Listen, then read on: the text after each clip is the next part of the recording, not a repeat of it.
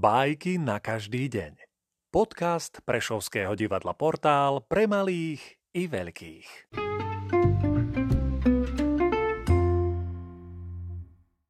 Sergej Vladimirovič Michalkov, analytik.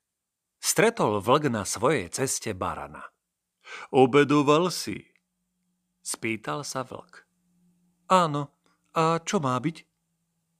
Ale ja nie. Je mi ťa ľúto. Pravda, že aj mi je hamba, no pochop ma správne. Hlad je zlý host. Takže ťa, bratku, teraz...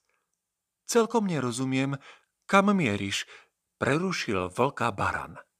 Nejasnosť výkladu tvojej základnej myšlienky zahmlieva sa veľmi neistým poukázaním na priamu príbuznosť prirodzeného pocitu hladu s hosťom.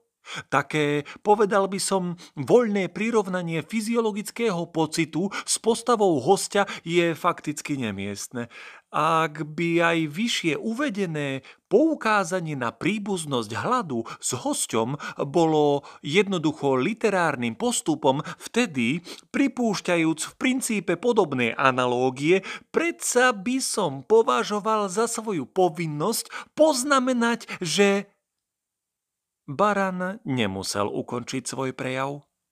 Vlk bol už ďaleko. Stratil apetít.